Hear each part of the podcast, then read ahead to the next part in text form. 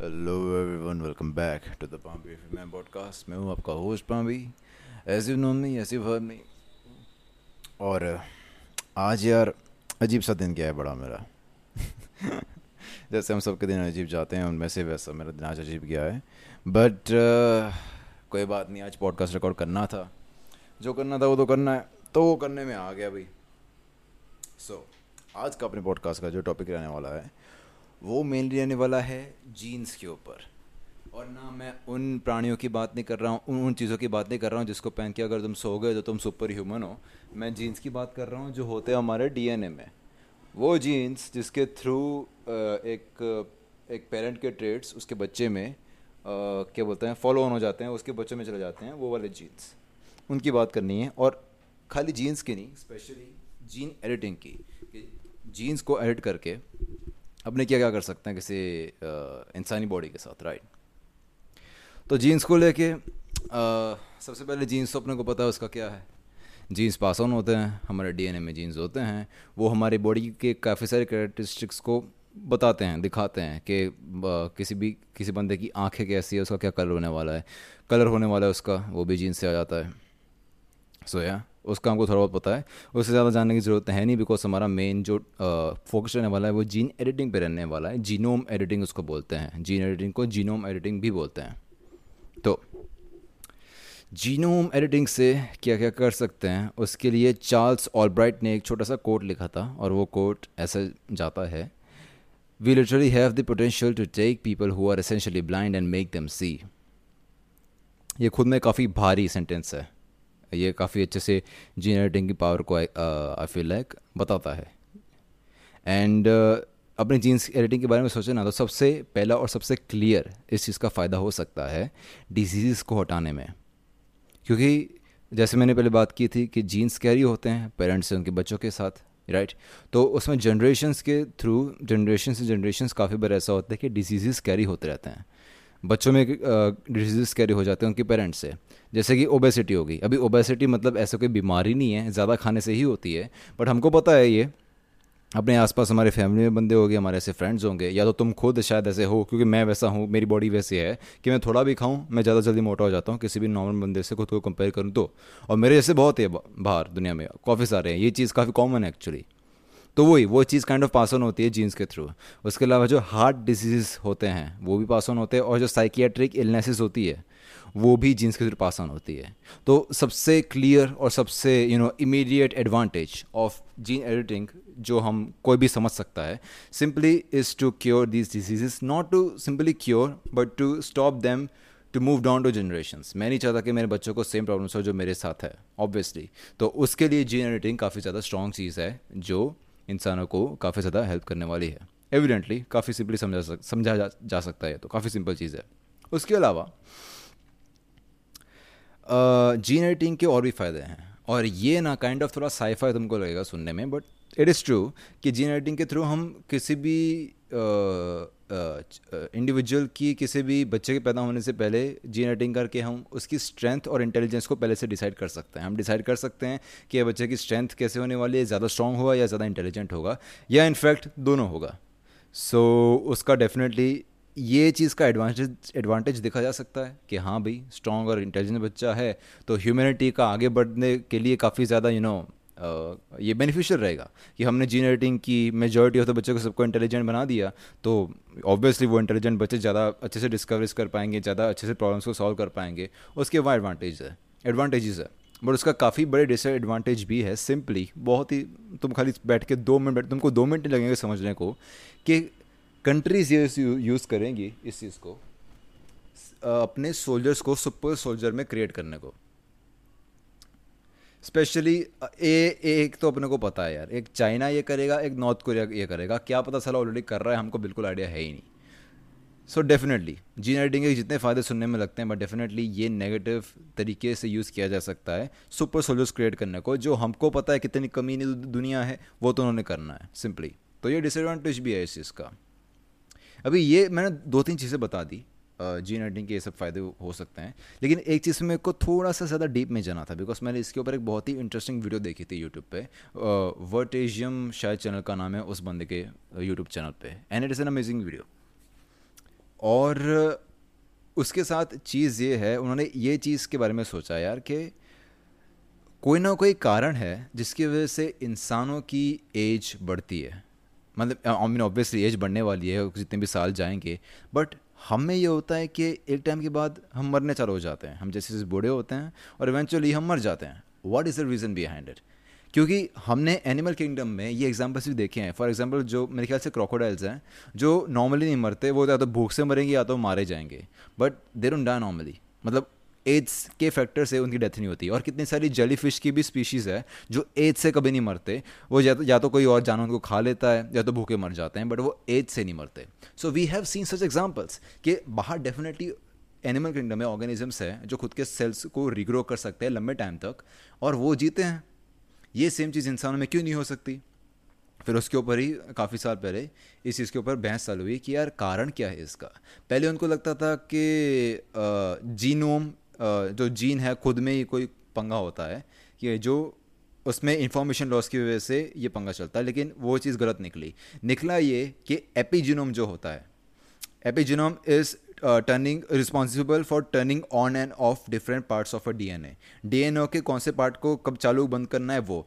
और भाई चालू बंद का मतलब क्या हुआ कि एपिजीनोम के अंदर इंफॉर्मेशन होती है, वो एपिजिनोम एक सेल को बताता है कि उसको बनना क्या है, उसको काम क्या करना है। अगर मेरा स्किन सेल है तो एपिजिनम उसको बताएगा कि भाई तेको स्किन सेल बनना है। अगर मेरे हार्ट में सेल है तो एपिजिनम बताएगा कि भाई तेको हार्ट का सेल बनना है।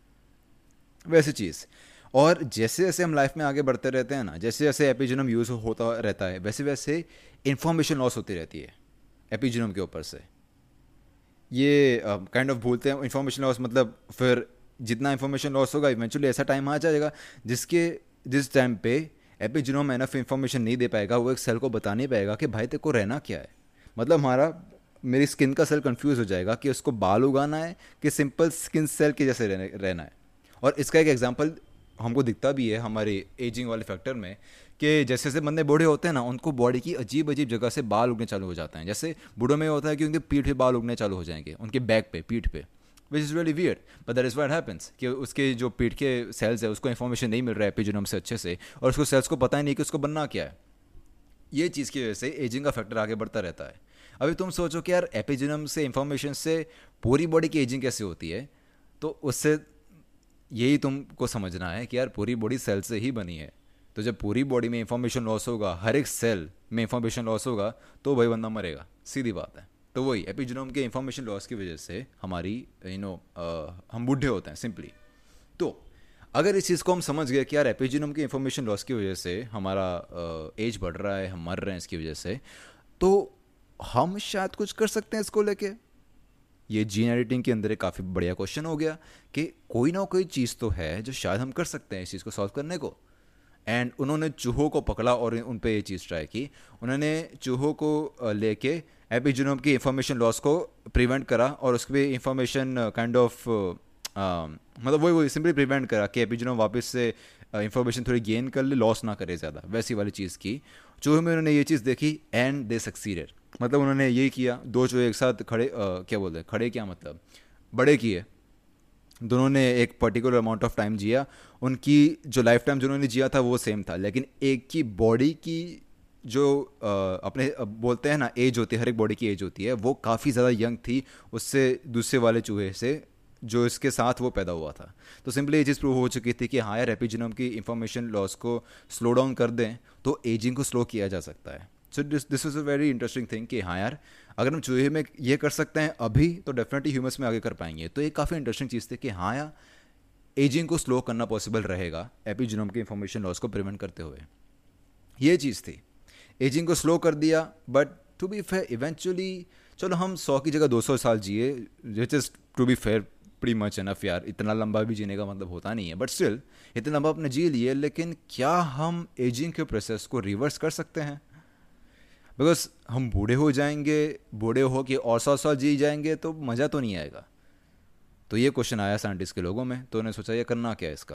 तो उन्होंने एक थ्योरी से बनाई कि कोई एक पर्टिकुलर मेथड होना चाहिए जिसके हिसाब से वो एक एपिजिनम को पूरा का पूरा रीसेट कर पाए, ताकि रीसेट कर दिए, सारी इन्फॉर्मेशन वापस आ गई उसके पास तो उसको जैसे पहले था, एकदम वैसा हो जाना चाहिए।